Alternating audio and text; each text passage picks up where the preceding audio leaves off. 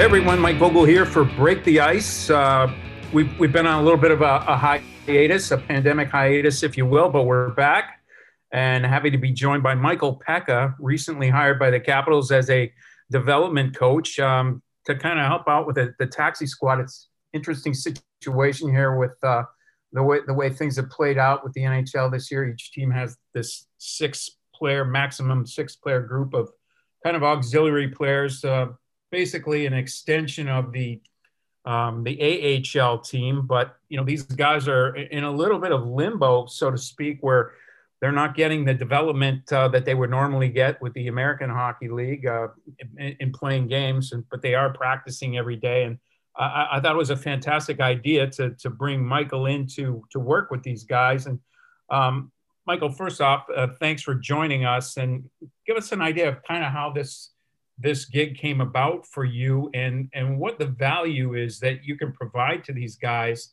um, you know who are going through some things here that uh, certainly they didn't anticipate going through in their career. Yeah yeah. First of all thanks for having me on. Um, so a lot of this came about um, you know i've been in contact with uh, peter uh, you know laviolette over the course of you know, even uh, even a month or so before he was hired by the Capitals, just trying to figure out now, you know, the family life was in a good spot where the kids are older, so travel wouldn't be an issue. Just uh, you know, what he would recommend is the best way for me kind of get my foot back in the game, and um, he had some great suggestions. Uh, you know, subsequently I had uh, some interviews with some different organizations that you know uh, came really close to things happening, but I think given the with all the COVID stuff, a lot of people just weren't hiring. You know, owners and teams are going to be losing uh, some money this year. So there wasn't a lot of outside hiring going on. And, you know, and then uh, probably going into the last uh, two weeks of January, uh, Pete just uh, reached out and asked me a bunch of questions that I think he wanted to provide the answers to maybe uh, Brian MacLellan, the GM for the, for the Caps. And, um, you know, and I think initially it was to come in and, and help with the taxi squad guys and lend a hand with the centers on faceoffs and things. And, uh, so that's what I initially uh, came in expecting to do, and it's been great. I think um, first on the taxi squad guys, um, you know, I think these kids are in great shape, and we try and do as much as we can in game simulation and skill development stuff. But you know, making sure I'm in constant contact with them on a daily basis, making sure their heads in the right place. Um, given how condensed the schedule is, you never know when your opportunity might come, and so I just tell them every day, you know, prepare like you're playing tomorrow. You know, don't don't don't let it slide for one second because if you get that one chance and you know you're not me- mentally ready to go, then you know you may not get that second opportunity. So um, you know, I've been able to build a really good relationship with this group. It's a great group of guys. They they give it everything they got every single day, and uh, uh, it's been wonderful to to be part of a part of it and I think most of, if not all of them, uh, actually did see some game action with the Caps earlier this season when they were yeah. going through some uh, a lot of lineup uh, situations. The lineup was in a state of flux. I got to think that that's got to be helpful to them um, as well. But systematically, um, I guess that's kind of important too to make sure that they're um, if they do have to step in at the, at the drop of a dime that that they're familiar you know inside and outside with you know what's going to be expected of them um, you know in every game situation. Yeah no absolutely. I think uh, you know obviously given the, the, the new environment we're in um, you know we uh, uh, we send out a lot of uh, inter- our meetings uh, special teams meetings game recap meetings system meetings um, over Hudl so you know players have access to watch things on their phone or on their computer on their laptop uh, whatever way they, they, they choose. So um, you know the, these guys got to be up to date. You're you're absolutely right because uh, you know uh, as tight as this schedule is, it seems that when we play some of these teams, the games are equally tight, and um, you know not being prepared can can cost you a goal against potentially, and uh, in these games that can make all the difference. Now, when you when you learn that you would be joining the Caps, I'm guessing all of a sudden you kind of have to crash course, familiarize yourself. I'm, I'm sure you're familiar with the league and most guys, especially yourself, you, you were still involved in coaching. You were uh, coaching in the uh, Ontario Junior Hockey League, but I'm, I'm guessing you still kind of kept a, an eye out for for NHL uh, ongoing activities and whatnot, and watched as many games as you could. But now all of a sudden, hired by the Washington Capitals, you probably um, took on a little bit of a crash course to familiarize yourself with personnel and such. How did that kind of unfold? What sort of things were you looking for to just jumpstart your your knowledge of a, of a group of you know several dozen players organizationally? Yeah, I think uh, I think I was well prepared coming in, just having gone through some very extensive interview process with some organizations and doing some presentations for them. Um, I had to do a lot of research. Um, you know, Pete, Peter was actually helpful as long, along with uh, Brett Leonhardt, our, our video guy, um, in helping me prepare some video for some from job interviews that I had. So I started to gain some familiarity. Um, you know, for me, I wasn't as uh, worried about getting up to speed on you know the players. I think if once you're in the game, as soon as you get into a locker room, you get on the ice with the players. Those rela- relationships build in, in seconds. You know, so um, that that was the easy part. Um, you know, there's different lingo. There's some different you know tweaks to some system stuff, but as I got in day after day, I realized it's the same game. There wasn't a lot that really changed for the most part, big stuff. Um, and the only thing that I was kind of concerned about was going to be getting up to speed on the video stuff, you know, getting really familiar with the video stuff.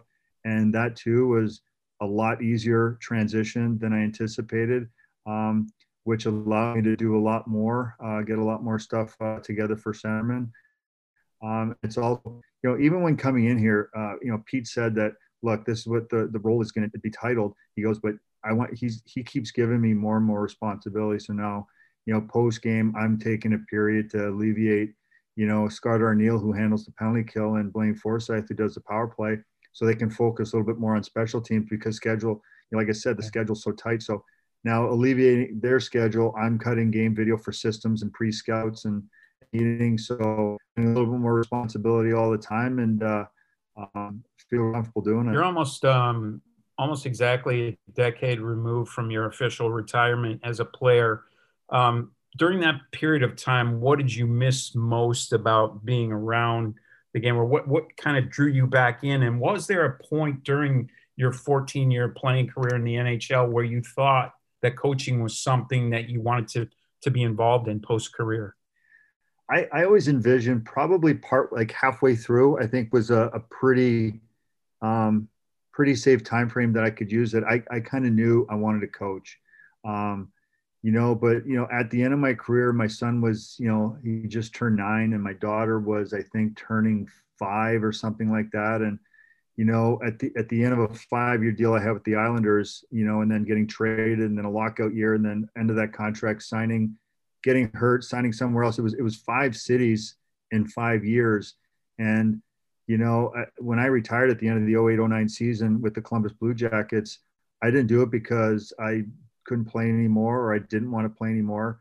Um, I did it just because the family uh, needed some stability more than I needed to play hockey anymore. And, um, you know, and for me, I got involved in youth hockey right away and junior hockey right away. And um, that kind of fed the, the, the hockey mm-hmm. craving uh, to some extent. I never once missed playing uh, since I retired.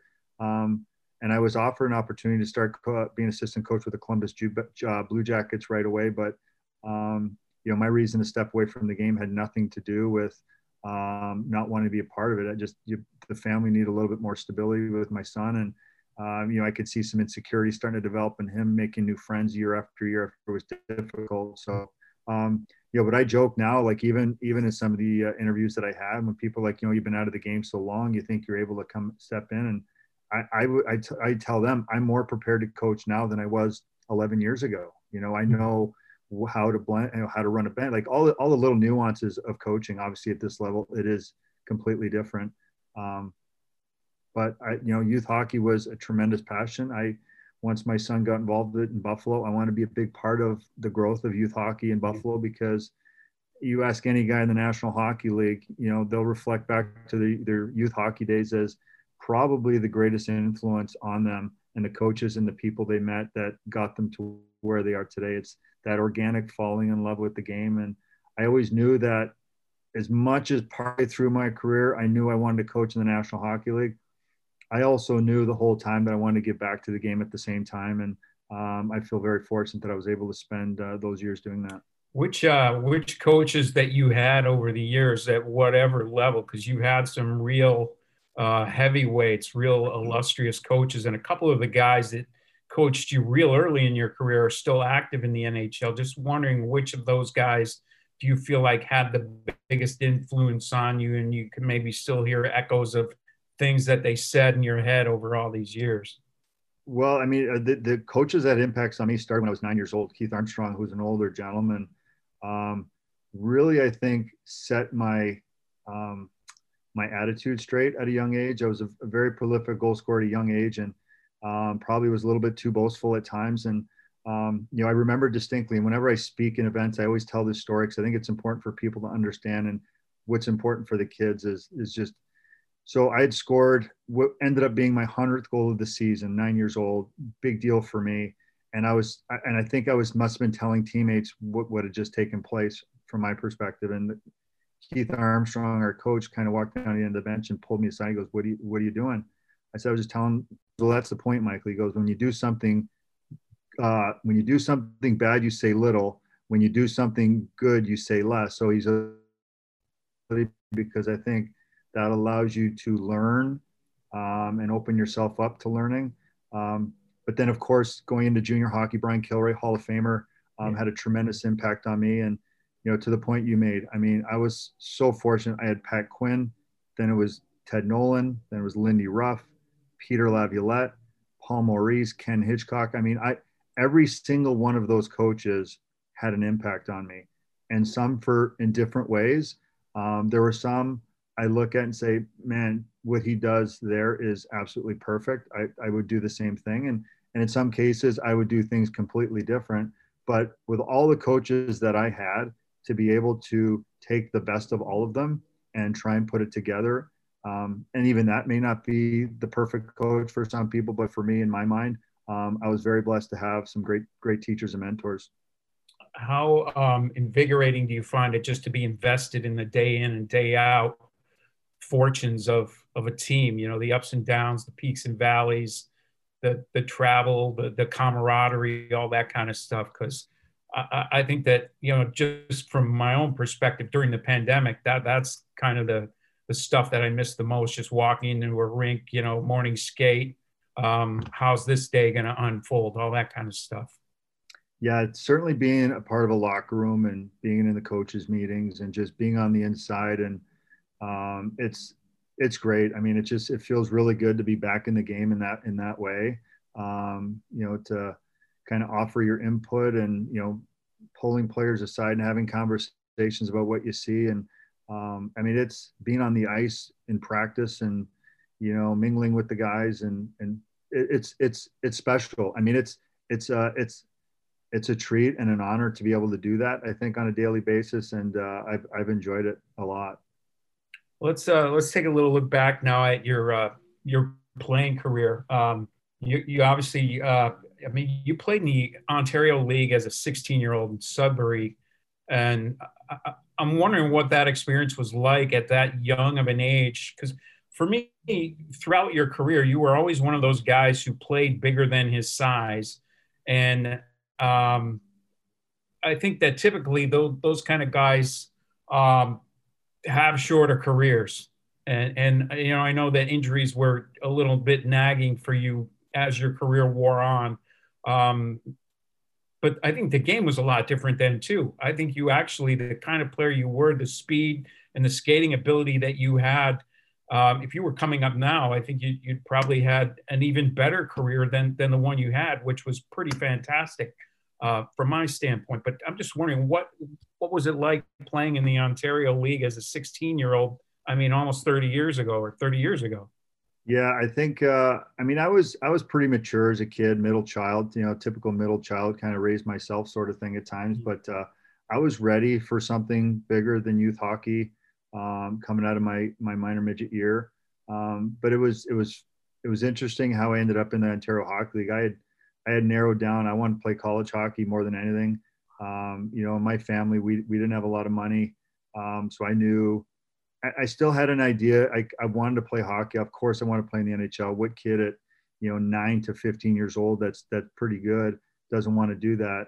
Um, but I also love doing other things. I loved you know law and I loved architecture and I loved a lot of different things. So for me, I was wanting to use hockey to, to go to school, and I narrowed it down to two schools. And um, you know, but then I interviewed with some teams the night before the uh, the OHL draft that year, and you know, they're like, okay, well, you know, we will we'll pay four years of university if you know if you sign a contract, obviously you're done, but if you got hurt, your your university's covered. And I said, okay, that works for me. And um, you know, but I was very fortunate. I went to a great organization as a 16 year old with Sudbury Wolves, and you know, Sam McMaster put me with a great family. Um, you know, so I think that that does a lot for a young kid. You know, when you're with a very uh, loving, mature family that uh, you know make sure that you're you're taken care of. Uh, it you know it's it was different for me. I mean, like I said, I was ready to ready for it and I was prepared for it, but it's uh, it's still a a pretty interesting experience as a 16 year old. All of a sudden, you don't see your family uh, for periods of time. But you know, God bless my father. He made every single game. He from Toronto. He drove to the Soo He drove to Ottawa. He came to every home game. I don't know how he did it, and then he never stayed. He'd drive home right away. Um, it was incredible. So at least that uh, that helped a little bit. Man, that's remarkable. Um, and, and, you know, trades are part of the game. Guys get moved, uh, but what's that like when you're you're traded as a teenager in junior hockey and you move on to uh, to Ottawa and like you said, Brian Kilrea? You know, it's funny. So I had this conversation with somebody just the other day regarding my junior trade, and um, you know, like I was in Sudbury for a year and a half. I get traded the deadline my second year, and then literally two weeks into my time in Ottawa, I felt like I'd been in Ottawa for the last year and a half. Like it's just wow. not that I forgot what happened in Sudbury and stuff, but I just felt like I just got, got so invested. Like, I, so I was able to just sever what happened in Sudbury, um, invested everything I had into Ottawa. And it was just, I just felt like I'd been there forever. Um, you know, the difference, the different thing for me going to Ottawa, um, you know, under Brian Kilrea was I was a winger my whole life. I played right wing my whole way growing up. I played, I was playing left wing in Sudbury uh, that year uh, before I got traded. And as soon as I got to Ottawa, Brian Kilrea said, You're going to be a centerman, and that's what you're going to be. And I became a centerman, you know, at 18 years old or 17 and a half years old. And, you know, that was my NHL draft year. I got drafted as a centerman, having played only, I think, two and a half months as a centerman. So um, I, I, I liked it. You know, I mean, he was a, he was a great mentor. You know, he played the game for a long time, very old school mentality, um, but really did a good job of teaching me a lot about the responsibilities of the position. Did he ever tell you what he saw in you that that made made him think that that was your that was your spot? I think he just he saw a lot of Doug Gilmour in me at the time. You know, gritty. Um, yeah. You know, real smart. I was I was a real good passer and saw the ice real well. And he just felt that I would uh, I would be better served as a centerman, not just being confined to the wall and being able to get all the way around the ice. And you know, I always prided myself on being a 200 foot hockey player. Um, want to be out there in every single situation. And uh, I think being moved to the center allowed me to a little bit more freedom to to do a lot of that. Well, and you were, like you said, drafted 40th overall by um, Vancouver. I think it was 1992, and uh, had a pretty good um, playoff that year as well. That that probably uh, opened some eyes. But then you, you go to uh, Vancouver, and um, you got a little taste of uh, right away that that team was was pretty pretty loaded and 93 94 they were in the cup finals against new york rangers i'm guessing you were uh, part of a black aces experience that year and you were probably 19 or so then what was what was that like to, to walk into that situation well that was incredible so the difference so you know I, I share a lot of that story with the taxi squad guys when i first met them that you know look i was on a you know a two month run with the Vancouver Canucks and was part of this. You know, I mean the difference is is we practice with the team every day and you know we kill you know we do some different things to help them out. So, um, but for me at that age to just kind of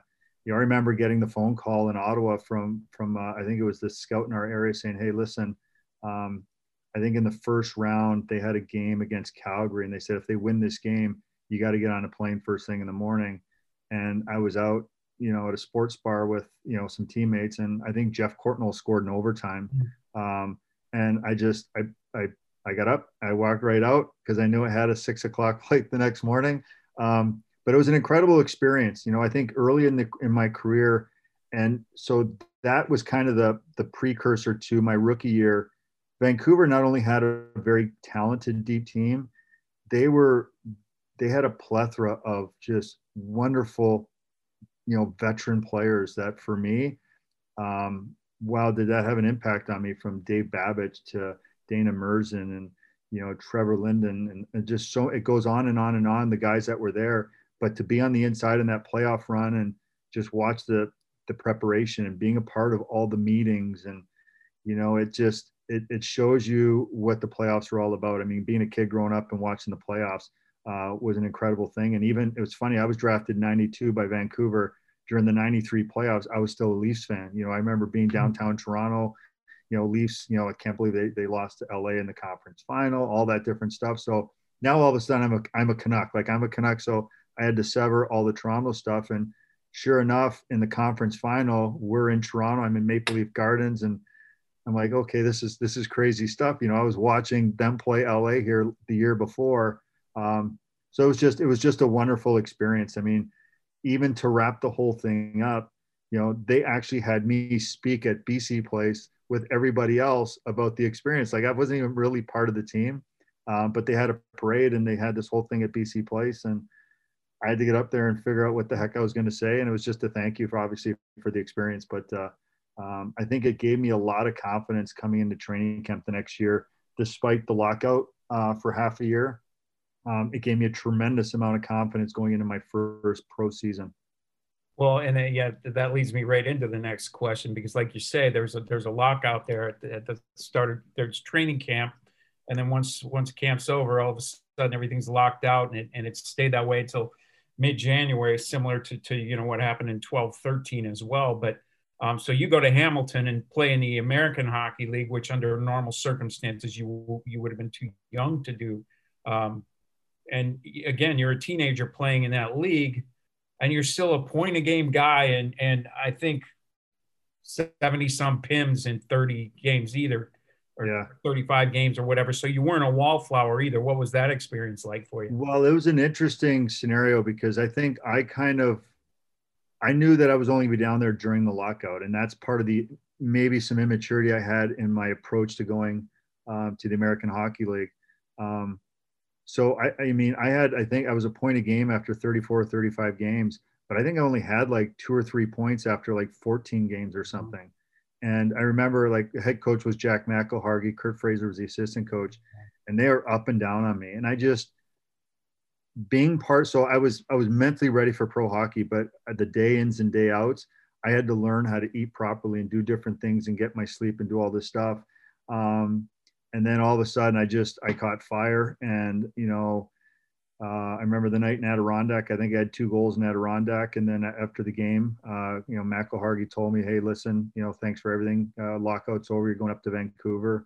Um, but I but I remember the whole scenario like even that season during training camp like I, I was I may have just turned 20 I, I don't even know if I turned 20 yet and you know I'm in training camp and I'm preseason, I'm running guys, veterans, and everybody, and they're all like, "Hey, kid, relax. We're not going to have a season. You know, you're not trying to make a team right now." Uh, and I, I, you know, it just it, it didn't dawn on me that that was going to actually happen. I was just trying to prepare. Um, and I remember doing a media interview and somebody saying, "Hey, look, you know, it's your centerman. They've got uh, Trevor Linden and Cliff Ronning and uh, Nathan Lafayette, and they've got uh, uh, McIntyre. So they, they go, they've got four centers. He goes, where do you see yourself uh, fitting in here. I said, you know, it's not about the spot that's there. I go, I, I, I will create a spot. I said, I will make them put me on this team. Um, you know, and unfortunately, I mean, I had a good stint in in, Syr- in Syracuse, but unfortunately, Nathan Lafayette blew his knee out pretty bad, and um, you know, the you know the opportunity presented itself for me. Well, and, and, like I said earlier, you were a guy who always played bigger than your size. And you mentioned Dougie Gilmour and being a Leafs fan was he a guy that you looked up to as you were growing up uh, or patterned or modeled yourself after was there anyone else besides him no i mean i admired the heck out of out of dougie um, but you know my my original player that i started emulate myself uh, was steve yzerman you know when i was uh, coming up through minor midget. I mean i played for the toronto red wings. I had the red wing jersey number 19 i was the captain. So in my mind i was steve Yzerman, you know? So um, but then, you know, as I got a little bit older and into junior, and I realized how important playing 200 feet and all this stuff, and you know, I kind of started to look at Jeremy Roenick, who, you know, was kind of a 200 foot player, had an edge to his game, would steamroll guys. Um, and, you know, and then so and then I just try to blend the two together a little bit, you know, but, um, you know, I think when I came into the NHL and then got traded from Vancouver to Buffalo, you know, it's just, you know, Ted Nolan put me in a position where, you know, that I remember one night he says, look, we're playing Colorado. He goes, and you're going to be playing against Peter Forsberg all night and I don't want them to score. And I said, okay, um, I'll, I'll do my best. it is Peter Forsberg. Um, and our line was really good. I think we had two goals on the game, our line. And that's kind of what started this whole, and, not that I regressed into just a defensive shell. I mean, it, I, I just, I just understood and appreciated the role that I played and our line played uh, the success of our hockey team. And, you know, early on in Buffalo, you know, to jump ahead a little bit, I think that's why our teams were so successful from the mid to late 90s. Um, is we just we had every guy that bought in and played a role and put the team first. And I, I, I didn't care how many goals or assists I had. Really, it was you know I was doing my job and um, our, our line was doing our job and we did it well and it helped um, a tremendous amount to the success for our hockey team. I mean, yeah, to your point, the year you guys uh, were in the Cup final against Dallas, your two leading scorers were both defensemen. Yeah, it was Woolley and Zhitnik, and then you and Curtis Brown were were behind them. That, that will, and obviously, I mean, we'll, we'll, get to that in a second, but um, I, I, think you're exactly right about those those Buffalo teams were committee type teams. There were, you know, you had Mir- Miroslav Shatan was was a you know a bit of a stud, but beyond that, there wasn't a lot of uh, you know high end talent. You guys were just a bunch of lunch bucket guys that were you know just real hard to play against. But what was it like to uh, you know you're well? Let me go back. You you mentioned you know running guys and trying to make an impact, which I think you know is kind of common for guys who are a little smaller than especially back then when the game was a little more rugged and there, it was it was a different game then for sure but uh, I, I don't know it was 9 10 12 games into your nhl career got hurt pretty bad uh, the cheekbone um, trying to lay a hit on Teemu Selanne, if I remember right. What yep. what do you remember about that? How that all played out, and your your mindset while you're recovering from that? So yeah, so I mean, it was uh, it was a home game against Winnipeg, and uh, I caught Teemu Selanne coming through center ice, and you know it was probably a second late than than should have been. I ended up getting a minor penalty for interference, but you know it knocked Teemu Selanne out. Um, here's a guy who's coming off, you know, obviously an incredible season or two, and um, you know, a, a, a crap storm started immediately thereafter. I think there was nine fights in the rest of that game. I had to leave. Um, I think Winnipeg probably thought I was chickening out and I was leaving, um, but I did. I fractured uh, my right orbital bone. Um, fortunately, the X-rays uh, it wasn't displaced, so I didn't need surgery, so that was a good thing. So I think I ended up missing like four weeks or so. Um, and then after coming back, I think my second game uh, was against Winnipeg in Winnipeg. Um, and, I, and I tell this story a lot. It, it, it was kind of put me at the precipice of what type of person, not just player, but what type of person I was going to be in, in my career. Um, you know, we're sitting in the locker room and the radio, we're listening to just a rock station and they just, the DJs keep talking about how they've got to come to the game. Fans got to come to the game because I'm going to get killed. And, the, the Winnipeg Jets are going to kill me for what I did to Teemu Selanne. And, and nobody's saying, Hey kid, don't worry about it. We got your back. I think they were just enjoying watching me like look at the radio every time the DJ said something different. Um, and then my first shift was a face off to the left of, you know, the Winnipeg goalie. Um, I can't remember who their goalie was. And I hop over the boards. It was a whistle. Um, so my line mates were Tim Hunter and um, God, I can't remember who my left winger was. Could have been Sergio Momesso or um, McIntyre. And then Gerald Diduck and uh, I can't remember who the lefty was. So, anyways, it was some guys that could handle themselves, basically, is yeah. what I'm saying. Um, and then I, out of curiosity, I look over to see who Winnipeg was throwing over the bench, and it was Ty Domi and Kris King and Stefan Quintal and Dave Manson. I'm like, oh my god, um, you know, it's like uh, walking through the uh, you know penitentiary almost. And then Dallas Drake comes over to take the face off, and you know, sure enough, uh, puck comes around the way the play happened, and I just catch Dallas Drake and in the middle of the ice, and he kind of like he's in the air for like 20 feet from the blue line to the red line, and the you know the crap storm started again, and I got jumped by like two or three guys, and you know, but I stood my ground. I didn't back down, and the rest of that game, nobody even said anything to me. They didn't come at me again. They didn't do anything, and um, I think it just kind of set the the groundwork for me in my career and maybe reputation that look, I'm going to play, I'm going to stand up, and nothing's going to derail me from from what I'm going to do. And um, it was a it was a scary scenario to start with for sure. Yeah, that's a lot to chew on for a guy uh, as young as you were at yeah. the time. Sure. Um, yeah, I'm glad you had Tim Hunter riding shotgun for but sure. But it's the same. That's... It's the same 19 year old, or actually, when I was 18 year old, my first preseason game in my first camp, I ran Wayne Gretzky at a preseason game in Portland, Oregon. So maybe I had maybe I had it coming. A death wish there. Um, so at the end of that season, you wind up uh, getting moved to uh, to Buffalo, which you know brings it closer to home for sure. But man, Vancouver, for my money, one of the most beautiful cities in North America.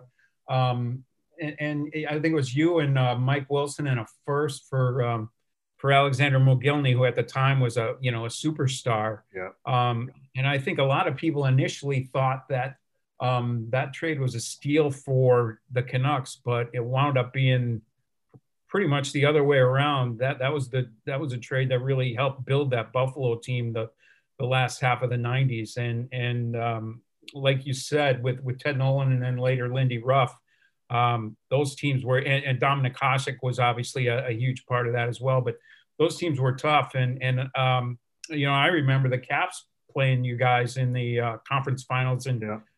1998, which was a, a, pretty fun series, and it was the first time the Caps ever went to the uh, Cup Finals. Was that Game Six in overtime?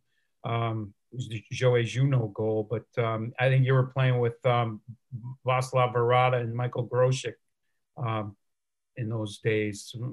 What was that uh, that whole? Because to me, that that that's sort of what put you on the map as the premier checking line center. Like you said, a guy who could play on on both special teams would routinely lead the league or be among league league, leaders in shorthanded goals. But you know, every situation, and then all of a sudden, you're you're getting Selke consideration year in and year out. You win it a couple of times you're a finalist, you're top five, like five, six, seven years in a row. Um, your prime years were were were pretty studly. No, thank you. Yeah, and, and the it's funny thing is, is I, I I I was aware, well aware of what the Selke Trophy was, but never really thought that it was anything that um, I would try to achieve or attain, or even would be in the uh, consideration for. because um, it seemed like an award where you know Steve Yzerman got it with hundred something points, Fedorov got it with a 90 something points. Doug Gilmour got it with a It's almost like we're going to give the highest scoring guy that's pretty good defensively the Selke for, for a little while. Um, not the only reason I didn't think that. I just, I just didn't think that way. Um, but the, in the 96, 97 season, or I think it was, um, I remember I, I'd been on a stretch, or maybe it was a 97, 98 season. I was just on a stretch where um, I hadn't been scored against five on five for like 27 or 28 games, our line. Um, and I was plus plus a bunch, and I think it was a 20 goal year. And I just remember being in the hallway with Gary Galley, um, and there was a national reporter. He's a local reporter for the Islanders and Rangers, um, but also does a lot of national stuff. And, I remember it was the first time I ever heard my name attached to it. Uh, Gary Galley's like, "Hey," because I think he was one of the professional sports writers who votes on it. He goes, "Hey, this this guy Peca should be should be a Selke Trophy winner this year or something like that." And I'm like, "Ha," you know, and I just kind of went on with it.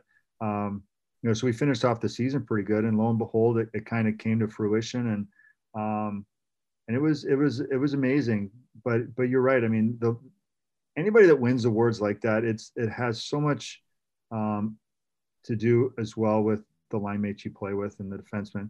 You know, we talk about that trade. Jay McKee was often on the ice with us, who was the first round pick in the Mogilny trade that Buffalo got um, in a lot of those defensive situations. So um, you know it's it's always a group effort it's uh, flattering at times to get the majority of the recognition but you know if, if there's anything i did to help our, our line more than anything was maybe set the tone and um, and make sure everybody was on their toes but uh, we all put in the equal amount of work i got to ask you too about the 1999 cup final and how that the, the, the kind of debacle the way that that overtime of game six unfolded and and you know what were your thoughts as as that was happening in real time and what are they now with the benefit of 20 plus years of hindsight? How that whole thing unfolded with Brett Hull's game winner mean, in, the, in those days where you could not have the toe in the paint. Right. And, and, and the interesting thing is, is I played with players after that who were in, you know, not with Dallas or Buffalo, but were with other teams throughout that playoff series who were on teams like, for example, Ethan Moreau was playing for Chicago, I believe. And he had mentioned a, uh, a goal where Tony Amonte was on a breakaway and did his patented move where he pulled the puck back, but his feet slid into the crease didn't interfere with the goalie and put the puck in the net, and it was disallowed. Um, you know, nobody got a memo in March about you know if the player has control of the puck or maintains control of the puck that it, it's okay. Every single goal, the protocol was every single goal had to be okay.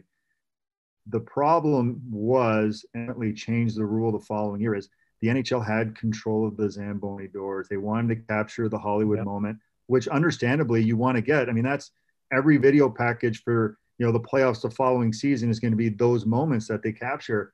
Um, but in doing so, it broke the protocol of Bill McCreary, who was the ref, getting the okay of the goal because the guys upstairs, and I had friends that were up in the press box. None of the video guys were even at their their monitors. They were all over the railing, looking at the operation. Um, you know, unfortunately, we're on the wrong side of uh, you know a rule change, but you know, um, you know, hopefully things like that don't happen again. But it was, it was, it was tough to handle. There's um, no doubt about it. You mentioned uh, your your years in Buffalo. Um, some of the some of the things like, like being uh, tw- going 20 some games without being scored upon. Those kind of stats weren't readily available to the rest of us in those days in the media. Yeah. Um, but those are the kind of things that at contract time are pretty damn valuable for a guy who's looking to get what he was worth. And I know you had a couple, I, mean, you sat out a whole year over a contract uh, dispute, and there were, that wasn't the first contract dispute that cost you 10 or 11, 12 games. I remember there was another year where um, you missed the beginning of the season. What was that like for you and, and your representation to try to get fair value in those days before there was a salary cap and when different markets looked at things differently you know maybe if you were playing for the rangers you would have you wouldn't have had the the problem getting your due in those days. No yeah so yeah so after i won my first selke i'd missed some time the, the following season um, a few games but i think a lot of that was due to i had i had arthroscopic shoulder surgery so they may have felt that time was on their side and they kind of dragged it out a little bit. Um, but after the 99 uh, season, 99 2000 season, um, you know, it, uh, it, it became for me more a matter of principle than anything. Um, you know, obviously you want to get fair value. You want the intangibles and everything you bring to the team um, to be valued. It, I didn't believe it was. Um, and there were so many things behind the scenes that I had been made aware of. Um, from the owner uh, by the ownership, and you know they had controlled uh, Empire Sports, which had a 24-hour radio station and a TV station there, and it was, I mean, it's it was like living in DC, I guess, to just listen to this, you know, this political crap going all over, and um, and a lot of it was just untrue. And so for me, um, it made me dig my heels in out of a matter of principle, not financial. Um, I think we could have easily come to uh, a resolution for that. Um, but I just remember calling Darcy Regier saying, I will never play for this organization ever again. Um, I will not put this jersey on. And it felt bad because we had a good team and there's a lot that we can do. And, you know, he asked if we can meet the next day and he flew in from, uh, I think he had scouting meetings out west somewhere.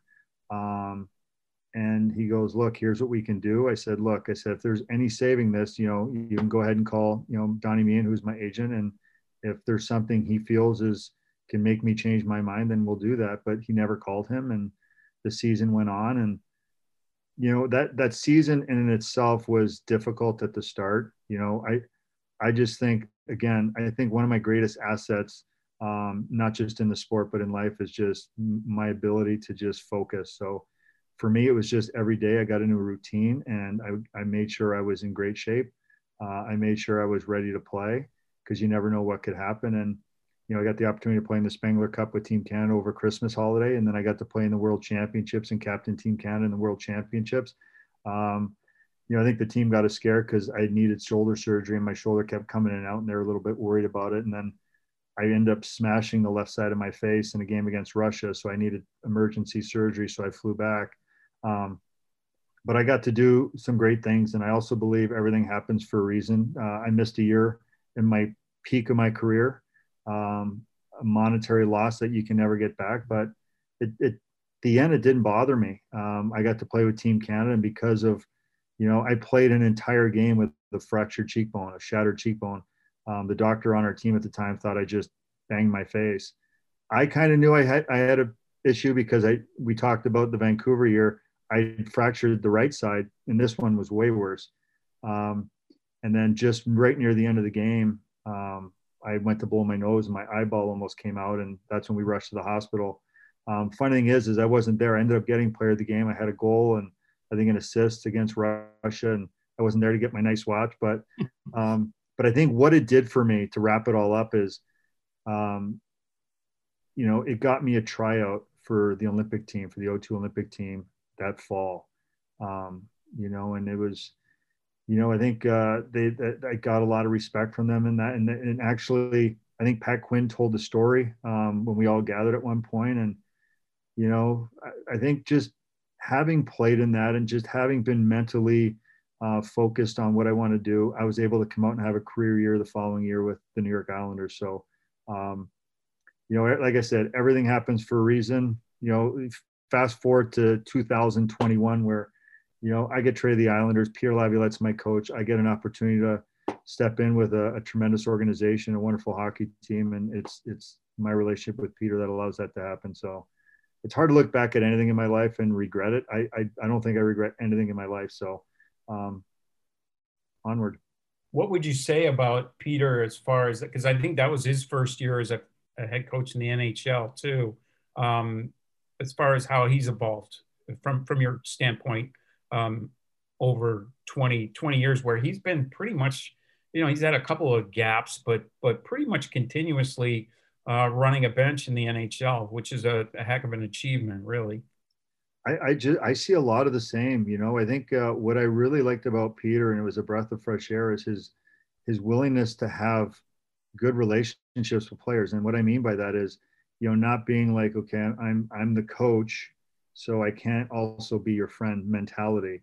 Um, a lot of coaches I had coming up just they they they felt like they needed to create a separation a power sort of thing, and the the assistant coaches would be the guys you can joke around with and stuff. Um, he was all about relationships. That's what makes him such a good coach. Is um, you know, and I think anytime you're a teacher or a coach, um, the players need to know that you're invested in the relationship with them, uh, and that's how you get the most out of them. And uh, to a large extent, you know, I mean, some systematic things might change over the years, and you grow in what you want to do and you change certain philosophies. But um, as a coach and the way he approaches the game, he seems very much the same to me. So it's no doubt he's had a lot of success with it. What did you do during the uh, the, the lockout year? Because you had already, as you said, you'd already missed a year for, because of the contract dispute. Um, I don't remember you playing anywhere during that.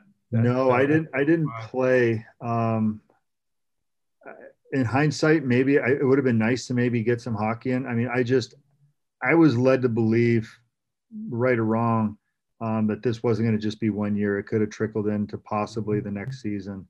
Um, so I really upped my golf game, and I went on golf trips and I golfed a lot, and you know, so I enjoyed the lockout. Um, I mean, I worked out, I did a lot of things, but you know, I think where it caught up with me and and where it almost cost me was I ended up getting after the lockout, I got traded to the Edmonton Oilers from the uh, New York Islanders. And the first half of the season, or maybe just over half a season with the Edmonton Oilers, was probably the worst hockey I'd ever played in my life. Um, I felt bad about it. Um, I knew what the issue was. Craig MacTavish was extremely patient with me. Um, and then fortunately, it was that Olympic year or that Olympic time uh, during that 05 06 season where I mean, as the season was going on, I was getting in better shape, better shape. But then I really kicked into high gear. Kelly Buchberger, who was one of our uh, player and development coaches, um, really, really worked hard with me. And the last third of the season and into the Stanley Cup finals, uh, I went from playing the worst hockey of my career to maybe the best hockey of my career. Um, uh, so it's uh, strange. It was strange, but I, in hindsight, like so when I was going through that, um, I it was probably probably would have been a good idea um, if I had been playing somewhere.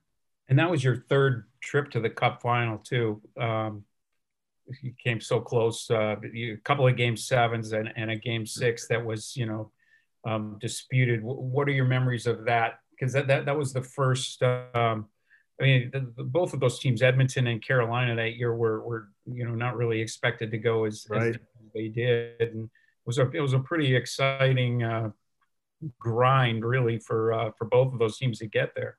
Yeah, I mean, uh, for us particularly, I mean, we had to play we had to play phenomenal hockey for the last month or two just to make the playoffs. And I think the second last game of the season is where we secured our playoff spot. So by no means did we ever feel we were a lock to get in there. Um, but once we got in, we our mindset the whole time, and you hear a lot of stories, right, about the team that really has to work hard to get themselves in or in a better position going into the playoffs and maybe a team that's been sitting there, you know, they knew they'd been in, so maybe their their gears aren't quite as revved up. But once we got into the playoffs, we didn't think there was anybody that could beat us. We just that's what we believed. We just seemed to be in this routine where we had four lines going, we had 60 going, both sides of the special team were spectacular. Dwayne Roloson have been playing incredibly well for us in that. The coaching staff, obviously, you know, with Charlie Huddy, Craig Simpson, and Craig MacTavish, just them alone, not to mention Kevin Lowe, who's our GM, the wealth of experience that they were able to lend all of us, not just in communication, but in video and how we were prepared for the Stanley Cup playoffs was incredible. Um, you know, but it was it was a tremendous run. But that that Stanley Cup in particular, being in a game seven with Buffalo, um, you know, it was game six and we were down three to two, so we couldn't win the cup that night. You know, taxi squad with the Vancouver Canucks, it was game seven. I didn't feel all that emotionally attached because I wasn't playing, so it was a different dynamic. Here I'm playing in the game and it's game seven, a chance to win. It hurt really bad. Um, and without exaggeration, I probably cried 400 or 500 of the next 600 days. Like it was, it was really tough to go through, but that's the game, man. It was, uh, it was a great ride and going through the handshake line. I, you know, of course I run into Peter Laviolette and I, and I told him, I said, I would, um, couldn't be happier to lose, you know, to somebody where you're you're you're coaching the team. So, um, but that team that team we did achieve a lot coming from where we started the season. And, and you finished up with with Toronto and Columbus, but uh, what, what was it like for you to pull uh, pull the uh, the blue sweater over your uh, your head and, and, and be a Leaf for a brief period of time there? It was great. It, it, wasn't supposed to be so brief. Coming out of the, fi- the the Stanley Cup with the Edmonton Oilers, you know, I, I mean, I had some options. I could have resigned with the Edmonton Oilers, um, which I, I, actually loved playing there. It was just difficult being spoiled in the Eastern Conference and the way the travel was, and then being in Edmonton. It was just it was tough, and I didn't think I wanted to go through that again. Um, you know, and I had some other really good options, and you know, in conversations with my agent, I said, well, why don't we try just doing a one year deal that works for Toronto with the expectation of signing the extension in January when the cap relief comes and stuff. And everything was on board, um, you know, but, you know, unfortunately that year I had a really bad tibia plateau fracture in my right leg, right, like December 22nd or 23rd. And, you know, that kind of, I mean, it, the funny thing is, is I was supposed to be done for the year. I was back practicing full uh, middle of March um, end of March. They didn't. They. I mean, I always had a knack of healing pretty fast, um, and I was begging them to let me play at the end of the year because we are in a playoff run um, to get to get into the playoffs. And uh, I think uh, the doctors squashed that. Um, they're worried about some other things, but I, I, I was, I thought I was ready to go. And so after that, it was uh, it was tough because then you know I had to be a little bit more patient that following off season. Uh, you know, went and met with some teams and their doctors, of course, wanted to look at my leg and, um, you know, had some good options, but I just thought Columbus was going to be a good fit at the time. And you wind up with 800 and some, I think 800 some games in the league. And like you said, couple, couple seasons there where you didn't play at all. So, I mean, you were, you were knocking on the door of, of a thousand games. You, you, you had a, a, a pretty great run but you also you took your knocks, uh, as you've alluded to here in, in this time together. Um, anything still lingering? You know, ten years later, you, you mentioned the leg, that the both cheekbones are. Yeah, no. The only the only thing that bothers me moving forward is my left shoulder. I've had three surgeries on my left shoulder. I mean, I went through a uh, 12 month stretch with the Islanders. You know, my carryover from Buffalo, where so at the end of my uh, the year that I missed through contract dispute before I joined the Islanders, I had a soft tissue uh, open procedure on my left shoulder and I had my left cheekbone operated on.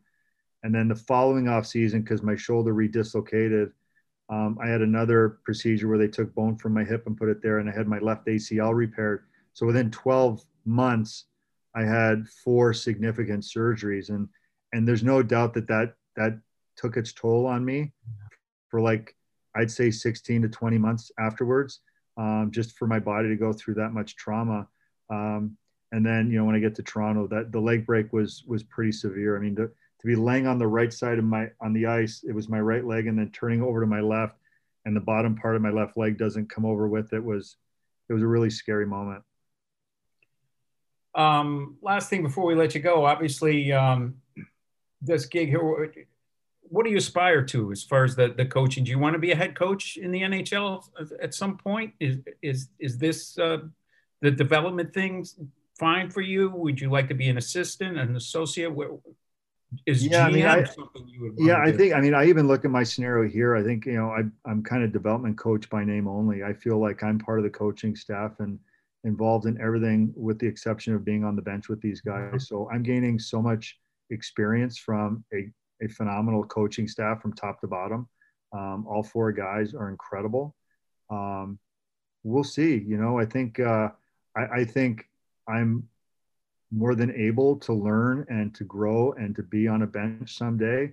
Um, you know, but sometimes you find a, a perfect scenario, and you know, being an assistant is is equally gratifying. You know, I think uh, sometimes you can aspire to be something and it may put you in the in a wrong spot. Not that you don't want to aspire to yeah. it. Uh, sometimes being in, a, in an assistant role and with a great staff and a great organization uh, could be even more fulfilling. Well, thanks, Michael. We really appreciate you taking the time here on a, on a nice day in Philadelphia, and we can be out soaking up some sun or walking around, getting some fresh air. So uh, thanks for taking the time, and it's great to have you here in Washington. I appreciate it. Thanks for having me.